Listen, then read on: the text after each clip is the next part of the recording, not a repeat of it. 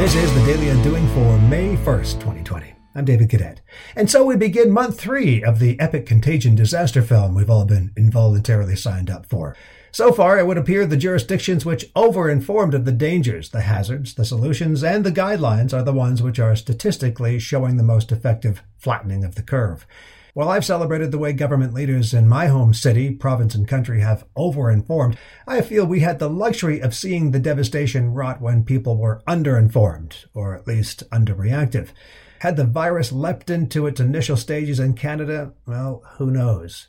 In marketing communications, we talk about something called the AIDA model. That's attention, interest, desire, action. It's a sales funnel. The fallacy with AIDA is that once a message is created, simply put it out there and it creates a flywheel.